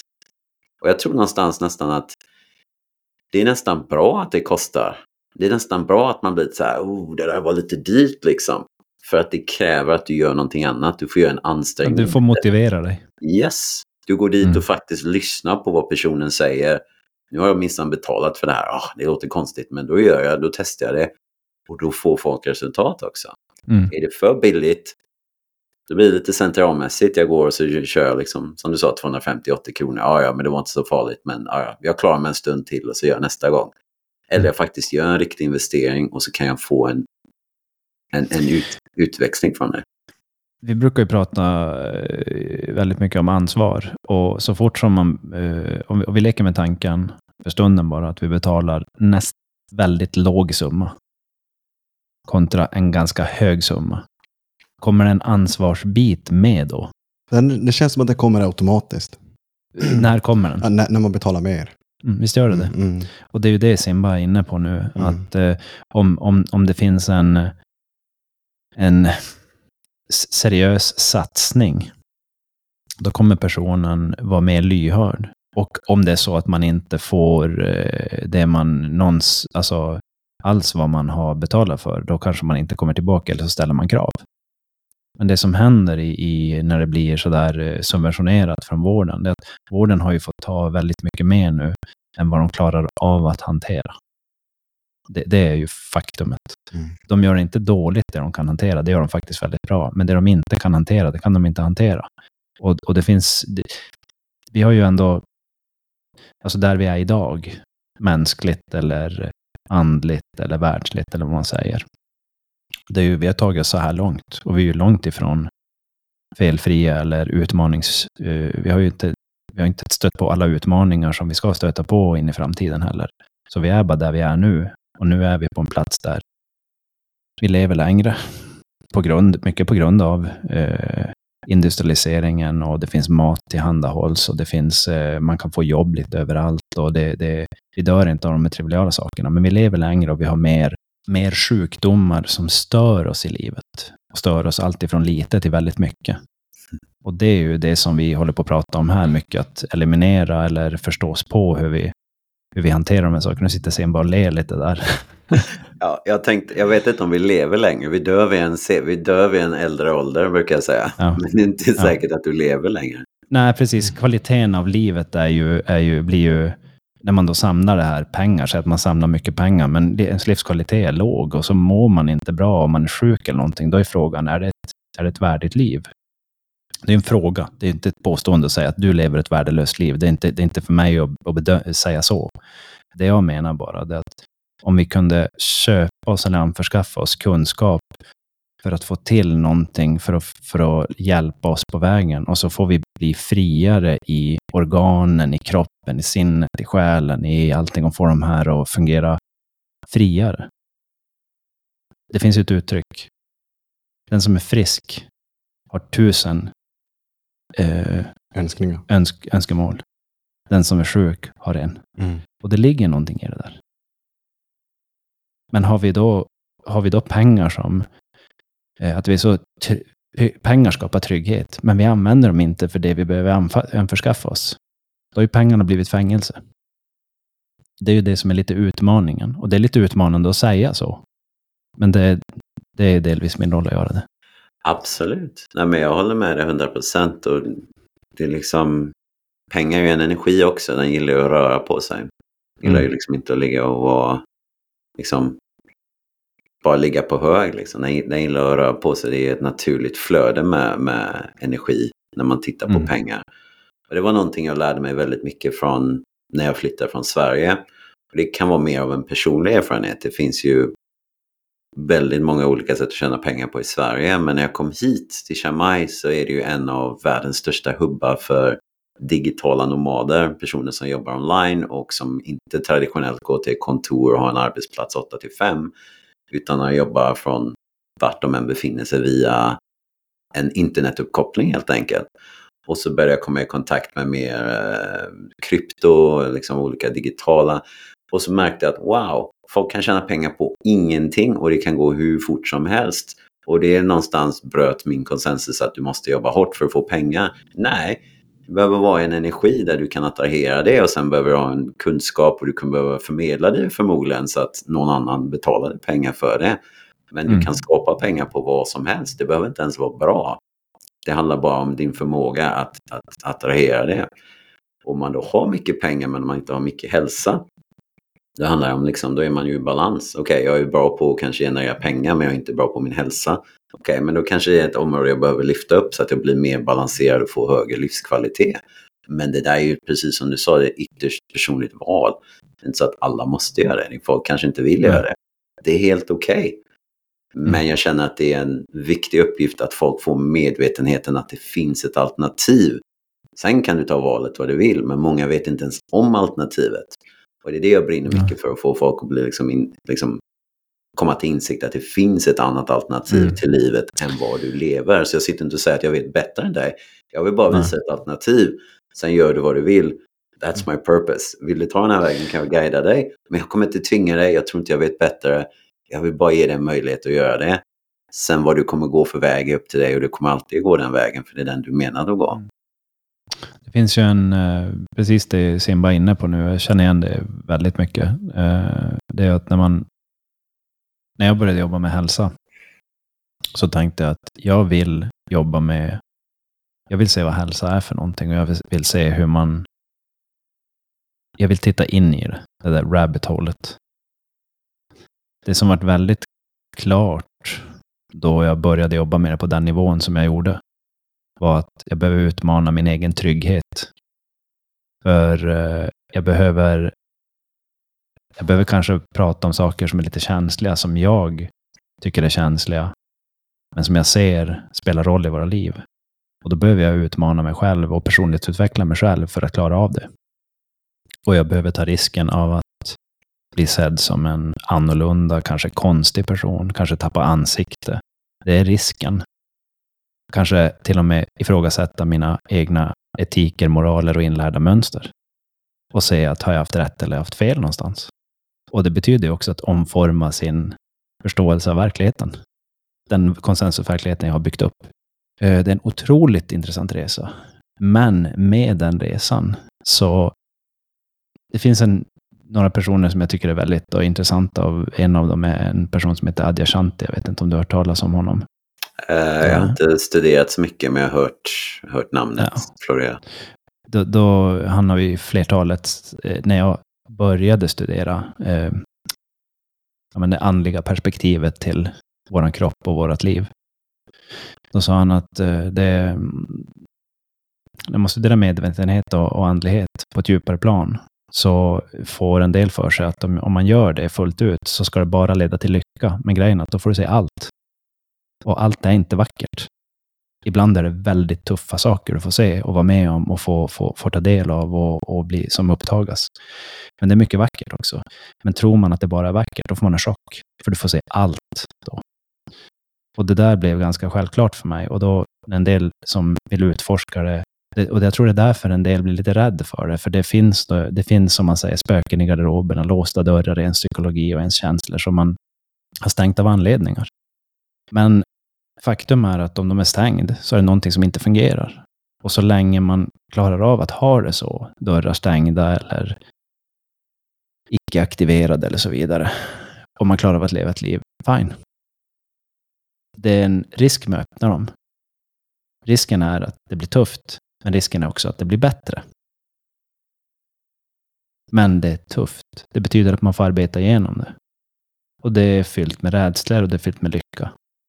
Så spontant så skulle folk säga, jag vill ha lyckan men inte rädslan. Men det finns inte, för de är kopplade till varann. Och det är det som är utmaningen. Så jag hade inte berett, helt kunnat förbereda mig på vad det innebar. Att öppna helt eget och köra på den här linjen som jag har gjort nu. Jag har fått utmana mig enormt mycket. Men jag har vuxit enormt mycket mer också. Men i perioder då, som jag är i nu, så behöver jag som rensa ut och släppa och få, få känna att jag, nu, och, och så frustrerad och inte den, kanske den vackraste och trevligaste och rundaste och mjukaste personen. Eh, men, men jag gör det för en anledning. Och jag hoppas att komma ut eh, på andra sidan och bara... Pff, nu är det kärlek igen. Men det är ju du också. Det är det som är grejen. Den här personen som är arg och som inte är jättetrevlig, det är ju Ja. också du. Så att Ja, ja visst. du får ju visa dig alla dina scener för att bli Mm. sedd. Och Mm. en av mina lärare sa det att livet kommer alltid ge dig utmaningar. Antingen väljer du dem själv eller så sitter du och väntar tills de kommer till dig. Och Ja. då kanske de inte är lika trevliga. Nej, Så nej, men det, det ett ligger någonting i det liksom. Mm. Just att antingen, och det Simba säger det på ett annat sätt också, ant- antingen öppnar du dörren själv eller så väntar du tills den öppnas. och när den öppnas då är det bara håll i hatten för nu kommer det.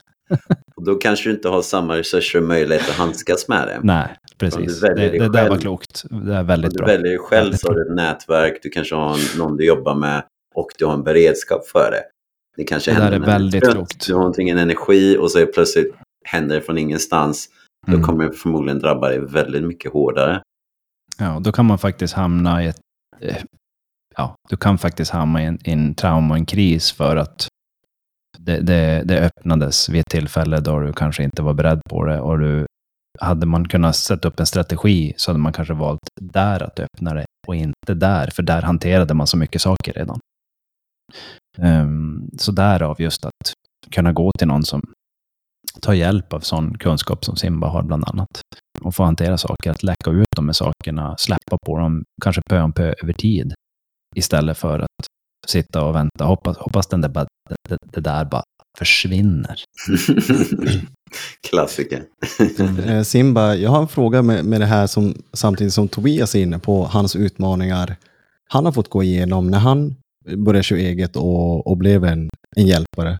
Har, har du några utmaningar som du sådär speciellt kan känna igen eller som du känner att fan det här var riktigt tufft. Hur vågade jag egentligen göra det där? Shit. Where to begin?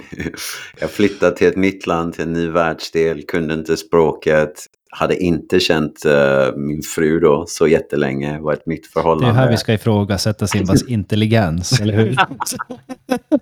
Plan A gick käpprätt åt, inte som det skulle vara. Ja, det är jätteutmanande, men någonstans är det också så här, det är en, man kan ju säga risk eller chans, det är en möjlighet till att få någonting nytt. Visst, jag kan sitta på det jag har, men det är liksom en annan möjlighet. För mig var det mer, det var inte att jag vantrivdes i Sverige. Så, Åh, jag måste härifrån. Jag bara kände mig mättad på allt. Jag bara kände att ja, men det finns mer till livet än det här. Liksom. Det, det var väldigt mättat. Det är liksom någonting som saknas. Det är inte att jag mår superdåligt, att eh, jag inte tjänar pengar, att ingenting funkar här. Nej, men det är inte rätt bara. Det känns inte rätt. Det är inte rätt. Jag kan inte hålla på och göra det här år in och år ut och bara se på alla runt omkring. Men det blir nästan som ett skådespel. Liksom. Alla går in i ett skådespel och ja, ja, men det här är vad man gör. Jo, men det här är vad vi gör. Och vissa tycker om det. Jättebra. Men många gånger så får man ju också kika på, tycker jag verkligen om det? Låt säga så här. Låt säga att det är ett val idag. Och så väljer man, nu ska vi jobba de här arbetstiderna och så ska du leva livet på de här premisserna. Eller så ska du leva på ett annat sätt. Hade folk valt i den aspekten att jobba så som vi gör idag och leva livet som de gör. Det är ett arv. Vi har ärvt det och bara funnit oss i det och så fortsätter vi i den vevan. Många gånger har vi inte ens frågesatt om det finns någonting annat. Och någonstans var det liksom i miljön jag var så alla sa ah, ja men du är så drivande och du vill göra det här. Jag bara nej jag vill bara få ut mer. Jag vill bara känna mig mer vid liv. Och jag bara kände att det fanns någonting mer. Det fanns någonting mer än 9 till 5 och fyra veckors semester och villa vovve och liksom det här. Jag vill göra någonting annat med livet som påverkar folk på en djupare nivå, som påverkar mig, berör mig på en annan nivå. Jag kände ett annat syfte och det gick liksom inte att stänga av det, det verkligen kom inifrån. Det verkligen bara mm, drev mig. Så ja, utmaningar, definitivt. Eh, Flytta till nytt land, vi byggde upp verksamheten, började gå jättebra och helt plötsligt blir det pandemi. Så Okej, okay. vad händer nu? Vi valde bara så här, vad som händer händer, vi bara fortsätter att köra på. Pandemin var det bästa året vi haft, förutom i år då. Vi gjorde så bra på alla möjliga sätt och vis.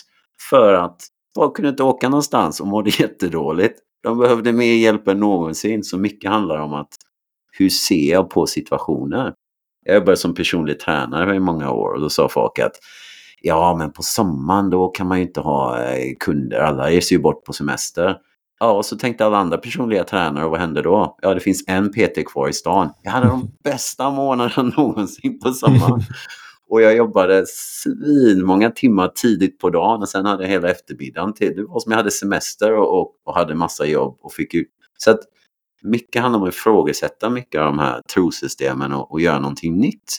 Och det visst, det ligger en risk i det, det ligger utmaningar i det, men belöningen, det man kan få ut, är ju Alltså den är så mycket mer än vad man kan inse. Och det är mycket det jag brinner för, som ni kanske hör, att liksom verkligen få folk att inse att det handlar om inte att du ska leva mitt liv eller utan bara vad, vad är det jag egentligen vill göra? Vad är det jag liksom vad är det jag brinner för? Vad är det som får igång mig? Inte bara, ah, men det här kan jag nog göra. Jag är nog bra på det här. Jag kan bli ingenjör. Jag kan göra det här. Men vad vill du göra? Vad driver dig? Vad drar du upp på morgonen? Men jag vaknar utan klocka. Jag ställer klocka då och då för att ibland sover man in. Men många gånger så eh, har jag liksom inte ens kollat på klockan när jag vaknar. Jag vaknar en kvart, en halvtimme innan och är så här, jag är redo att köra igång dagen. Liksom, för att, inte alla dagar, vissa dagar är det inte så. Men jag vaknar fortfarande innan klockan även om jag inte mår superbra vissa dagar. För att jag känner drivkraft i det, det drar mig framåt. Det är som magnetism, liksom, det driver mig framåt. Och då blir liksom utmaningarna mer hur kan jag handskas med det här? Det är en möjlighet. Hmm, hur kan jag lära mig? Hur kan jag växa? Vissa är lite tuffare, andra är kanske inte så tuffa, men det är liksom en naturlig konsekvens. Och någonstans så började jag lära mig att tycka om och växa. Att det var min drivkraft. Det är där jag fick de här, eh, vad heter det, mm, dopamin och alla de här må bra-hormonerna, som belöningshormonerna. Inte efter resultat, utan efter att jag faktiskt tycker om att växa och göra någonting. Och det någonstans tror jag gav mig en väldigt stor fördel att jag tyckte om när det var, kom upp situationer som man kan jobba med. Inte att jag sökte efter problem, men att jag tittade inte på problem som problem, jag såg det som möjligheter och situationer som jag kan navigera annorlunda. Och det har hjälpt mig väldigt mycket att växa som människa och som utövare av olika tjänster för folk. Mm. Intressant det han berättar, som vi pratade om i måndags. Where there's a will, there's a way. Mm. Mm. Helt klockrent. Och våga, eh, alltså klara av att se det, just att må, målet, eh, är, målet syftet eller är resan på vägen till målet, till målet syftet? Mm. Och målet får vara en del av en belöning som, som visar att ja, men det verkar gå bra. Men just personlighetsutvecklande delen, att eh, eh, är träningspasset i sig, är det ett bra träningspass eller är det bara när det har gått bra i slutändan som det är ett bra träningspass? Konflikten, när man får vara med och hantera den och se processen i den, inte förvänta sig att den bara ska lösa sig, utan att se processen och se utvecklingen i den och se hur hanterar vi det, hur hanterar det, det, det, det, det. Okej, nu är den löst. Men när jag jobbar med grupper så kan jag ju säga, när vi har löst en konflikt, så kan jag säga till, person, till centrala personer i ärendet, kan jag säga, steg ett av konflikten är löst, men konflikten är inte löst. Så bara, vad menar du? Den är ju löst. Och bara, nej, beteendena finns kvar. Och det, nu är det bara en tidsfråga innan nästa konflikt dyker upp. Om vi inte hanterar det, då bara, ah, det bara ja, det, jo, men det är ju logiskt. Men man är, som inte, man är bara van att köra vidare och, det är som säger, och det är det som är problemet. Lös en konflikt och gå vidare, men det, situationen, beteendet är inte löst som skapar konflikterna. Elefanten i rummet rusar fortfarande runt. Och då bara, ja just hur tar vi det här då? Men det är inga problem. Inte alls. Det är faktiskt riktigt roligt till och med. Utmaningen är bara att vilja ta i det. Mm. Och en del tror ju att om vi tar i det, då drar vi tillbaka problemet. Så nej, 100% inte. Men gör vi ingenting åt det, då drar vi tillbaka problemet. Absolut. Och det är ju... Du pratade innan om säkerhet, kommer jag ihåg. Eh, pengar ger säkerhet och trygghet för många för att jag kan... En upplevd i varje fall. Och Liksom, precis. Mm. Men när man tittar på säkerhet, det är en stor del när man pratar om det autonoma nervsystemet, att det letar efter säkerhet. Så att nu är jag säker, nu är jag inte säker. Är jag säker så är jag lugn, då har jag matsmältning igång, jag har saliv i munnen, hjärtslagen är lugnare, temperaturen är kanske lite mer balanserad. Är jag inte trygg så mobiliseras all energi i kroppen till att jobba mot den här faran eller från den här faran. Och den här faran är inte bara fysisk utan det kan vara att jag tappar ansiktet, att jag inte vet hur jag ska göra den här situationen, att jag behöver uttrycka mina känslor, jag vet inte vad jag känner och nu tittar andra på mig och undrar vad jag gör. Och, så att det finns liksom många olika hotbilder som man inte är medveten om många gånger.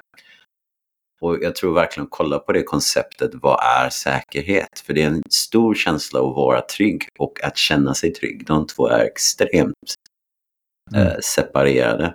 Man kan titta liksom in i rummet ni ser ut. Det ser jättefint ut och mysigt och det är liksom, ja jag kan säga ni är trygga. Och så kanske någon sitter där och bara, gud men tänk om någon ställer mig den här frågan.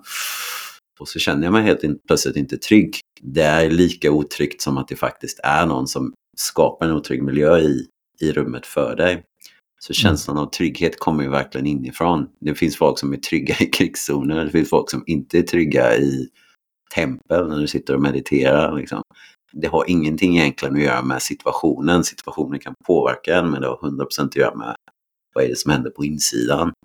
Och när man kan skapa den tryggheten och hitta den i sig själv, risker, utmaningar, chanser, det blir liksom bara en naturlig konsekvens av någonting jag får jobba med för att, för att röra mig i den här riktningen jag är på väg. Jag blir liksom inte rädd av saker på samma sätt. Det är klart jag har rädslor, jag säger inte att jag är orädd, men jag tror mycket av rädsla handlar om att man är i framtiden eller att man försöker jämföra med en tidigare erfarenhet. Man är inte närvarande i, i nuet. Och då Mm. tappar man fokus och börjar tänka på allt som kan gå fel. Precis som om man håller på med sport. Tänk om jag gör det här, tänk om... Nej, jag får vara närvarande här och nu. Och så får jag göra det bästa av det jag kan. Och då har jag 100% möjlighet att göra någonting bättre för mig. Kunna motivera. Eh, jag tänker på när jag åker och surfar nu, så att um, när man ska paddla in i en våg, så risk kontra belöning. Eller lyckas kontra misslyckas. Och blir risken att misslyckas, känslan av att risken att misslyckas tar över och blir för stor, då kommer jag inte våga droppa in. Du börjar le direkt. Ja, för jag får ju upp när jag får brädan i revbenen och i Ja, men precis. Exakt. Och, och får man upp för mycket av de bilderna, då går man bort ifrån vad man behöver göra för att komma dit. Mm. Och det är ju precis, det det här är ju en, en, precis de här processerna som vi pratar om just, att eh, vilka steg bygger man upp nu? Och då bygger kroppen upp en, till exempel, blir det en, vissa förhållanden, då bygger kroppen upp en rädsla. Och så börjar man gå igång på den rädslan. Men då verifierar man ju också att så fort det blir laddat, då kommer jag dra mig ur.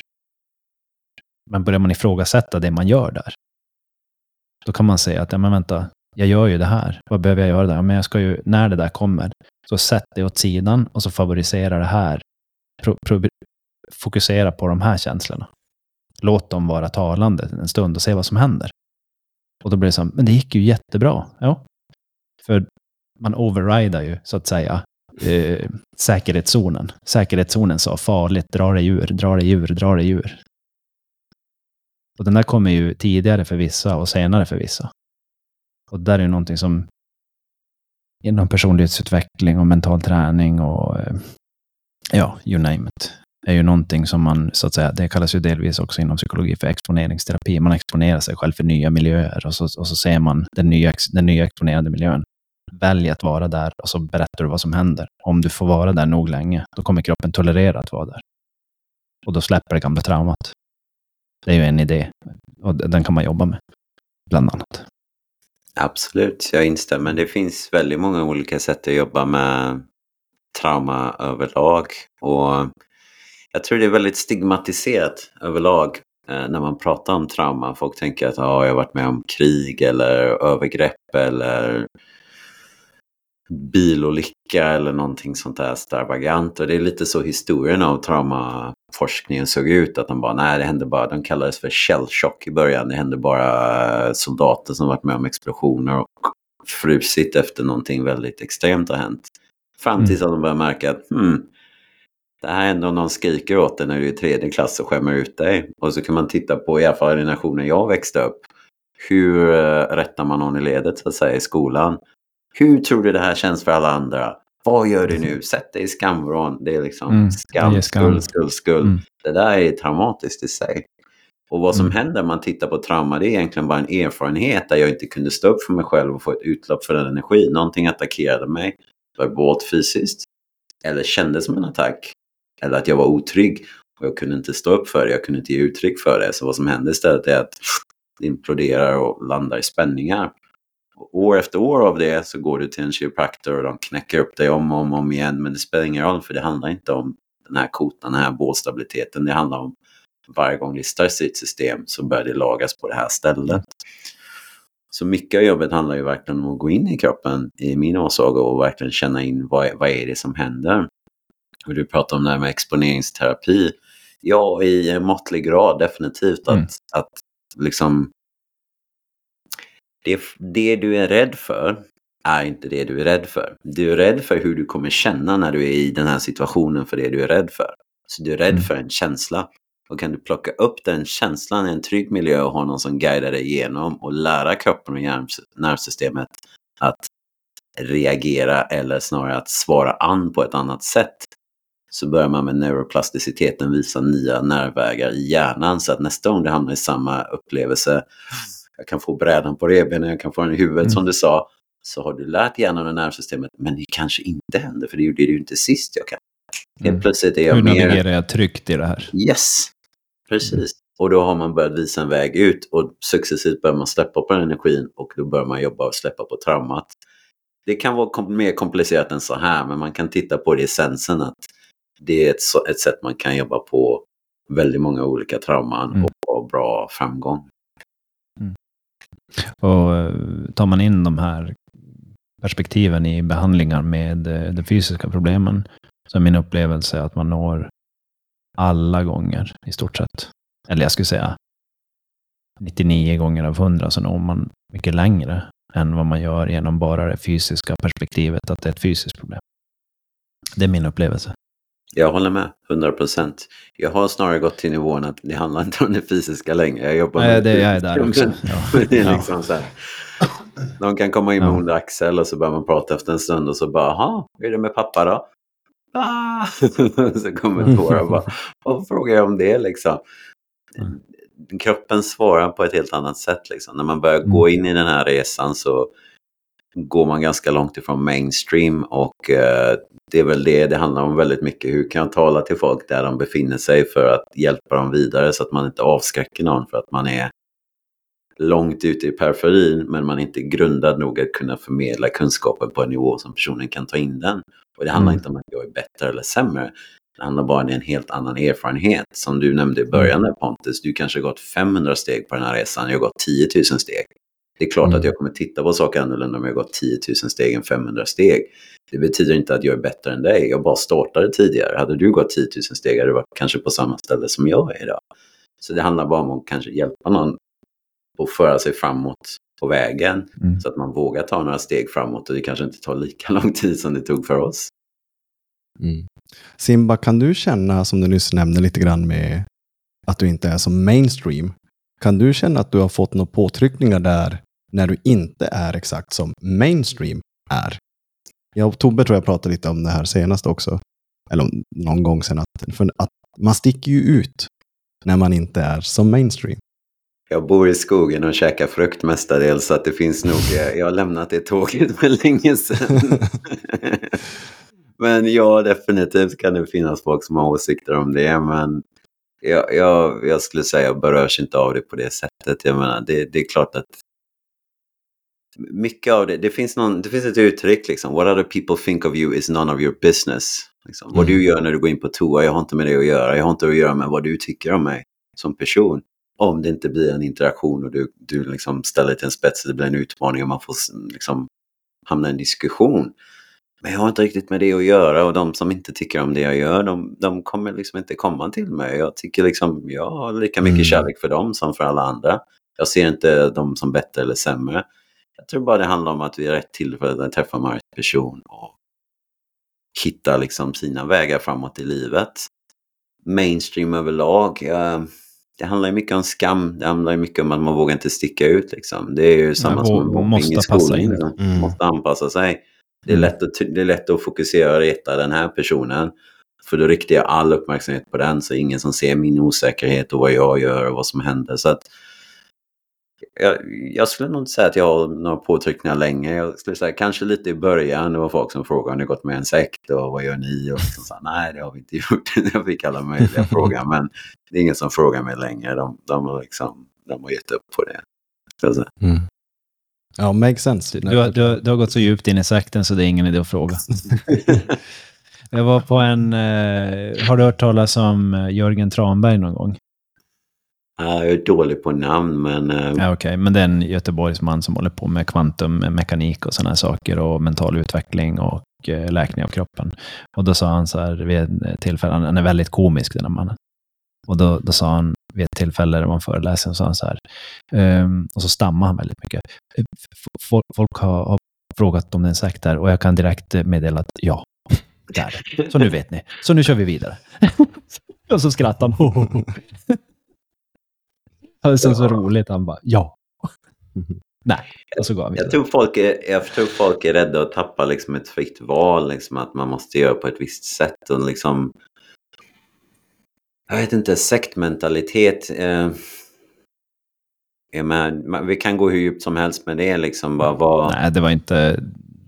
vad, vad är... Det- det- nej, men det är ja. bara överlag jag tänker när man, när man tittar på det från mainstream-perspektiv. att det är ju tillbaka lite i skolan där. Rikta all uppmärksamhet på den här personen annorlunda så att ingen ser hur annorlunda jag är. Men jag tror de flesta har samma tankar och känslor och idéer. Sen beroende på sina livsvägar så tar man vägen på olika sätt. Det var inte så att jag tog illa vid mig viss sekt. Jag kallar det vad du vill. Liksom, vill ni ge det ett namn så vill ni ge det ett namn. Jag bara menar mer på den responsen att någonting känns väldigt radikalt. Men vem säger att det inte Men det, blir det så annorlunda så blir det ju tanke... Det, det, en del människor vill ju, alltså vi vill ju gärna boxa in saker och nu vet jag vad det här är. Men någonting vi inte vet vad det är, då är det som så här, men det här är ju så konstigt så då måste jag som bedömare på någonting, ska, jag kan ju inte bedöma någonting jag inte vet som någonting positivt, då måste det vara något negativt eller hotfullt. Det är väldigt lätt att det går dit. Mm.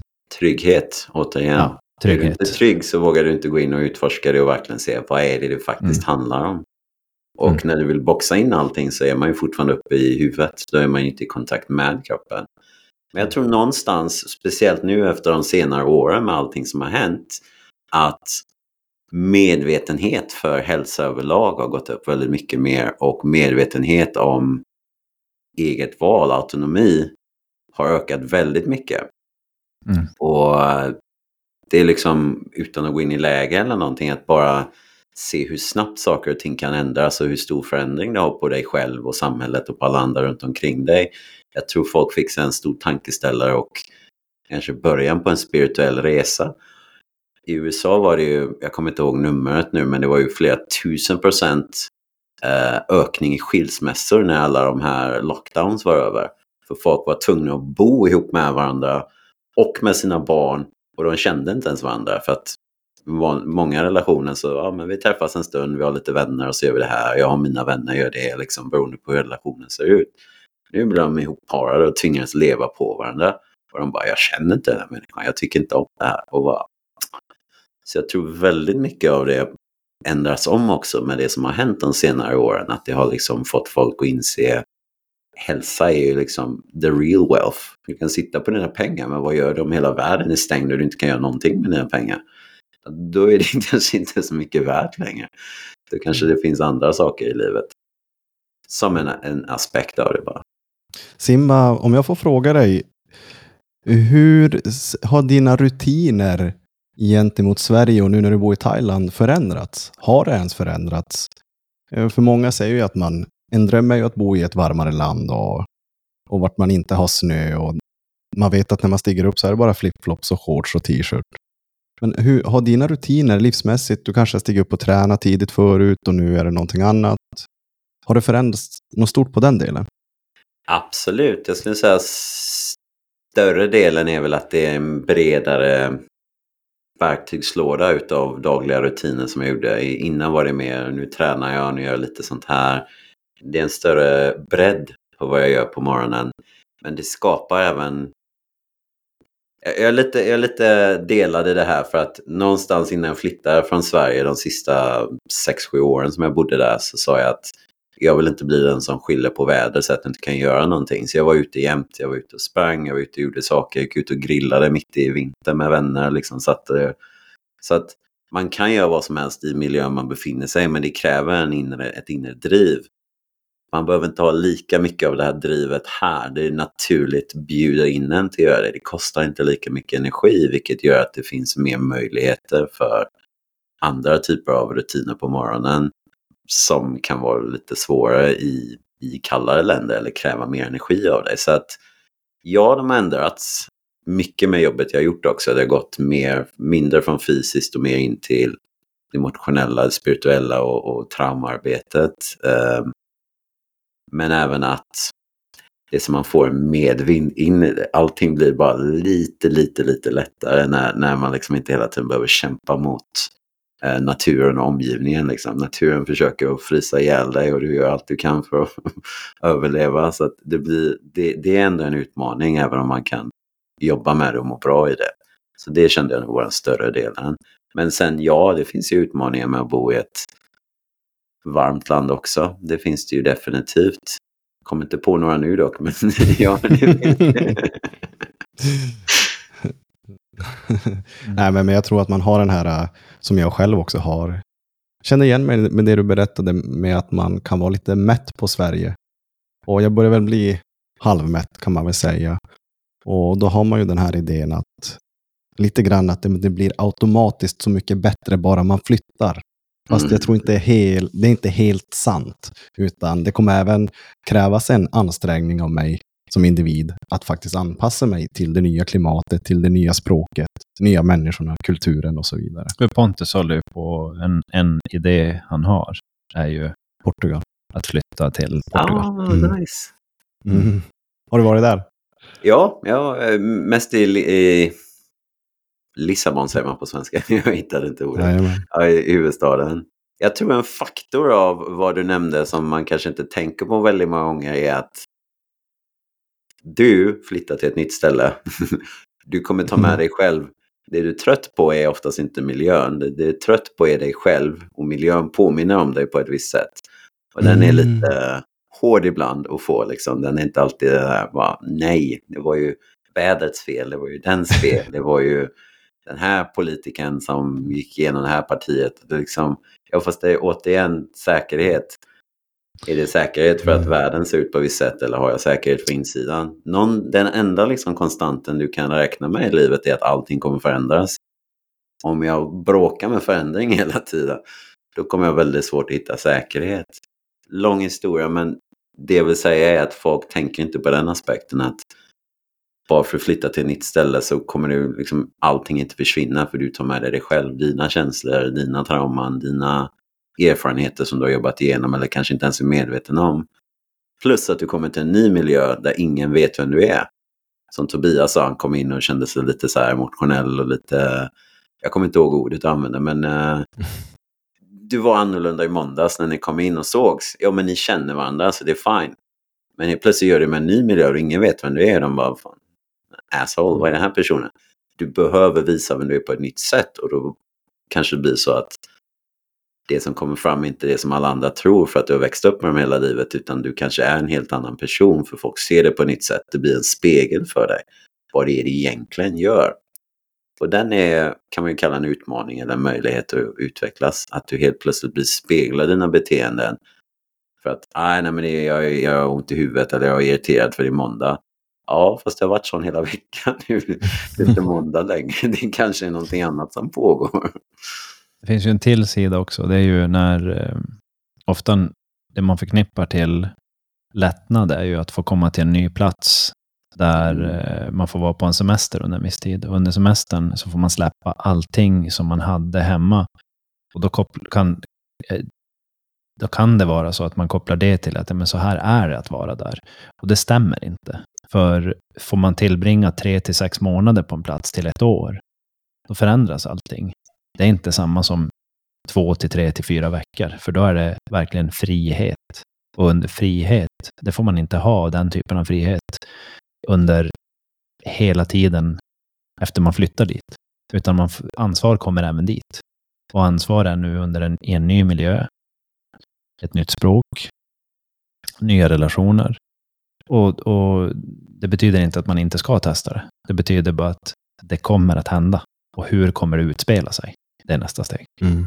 Det är ett spännande ord om man tittar på ansvar. Det, det, det blir lite annorlunda på engelska men jag brukar vända på det. Så här, svara an. Förmågan att svara an på en situation. To respond. Responsibility. Hur kan jag svara i en situation och jobba från min inre sanning, det som jag känner är riktigt för mig själv eller förnekar jag det? Så det handlar inte om den här skuldbetingande liksom, delen att ah, du måste ta ansvar för det här och det här och så bara ah, nej, ja, jag vet, ah, jag borde, ah. och så börjar man slå sig själv.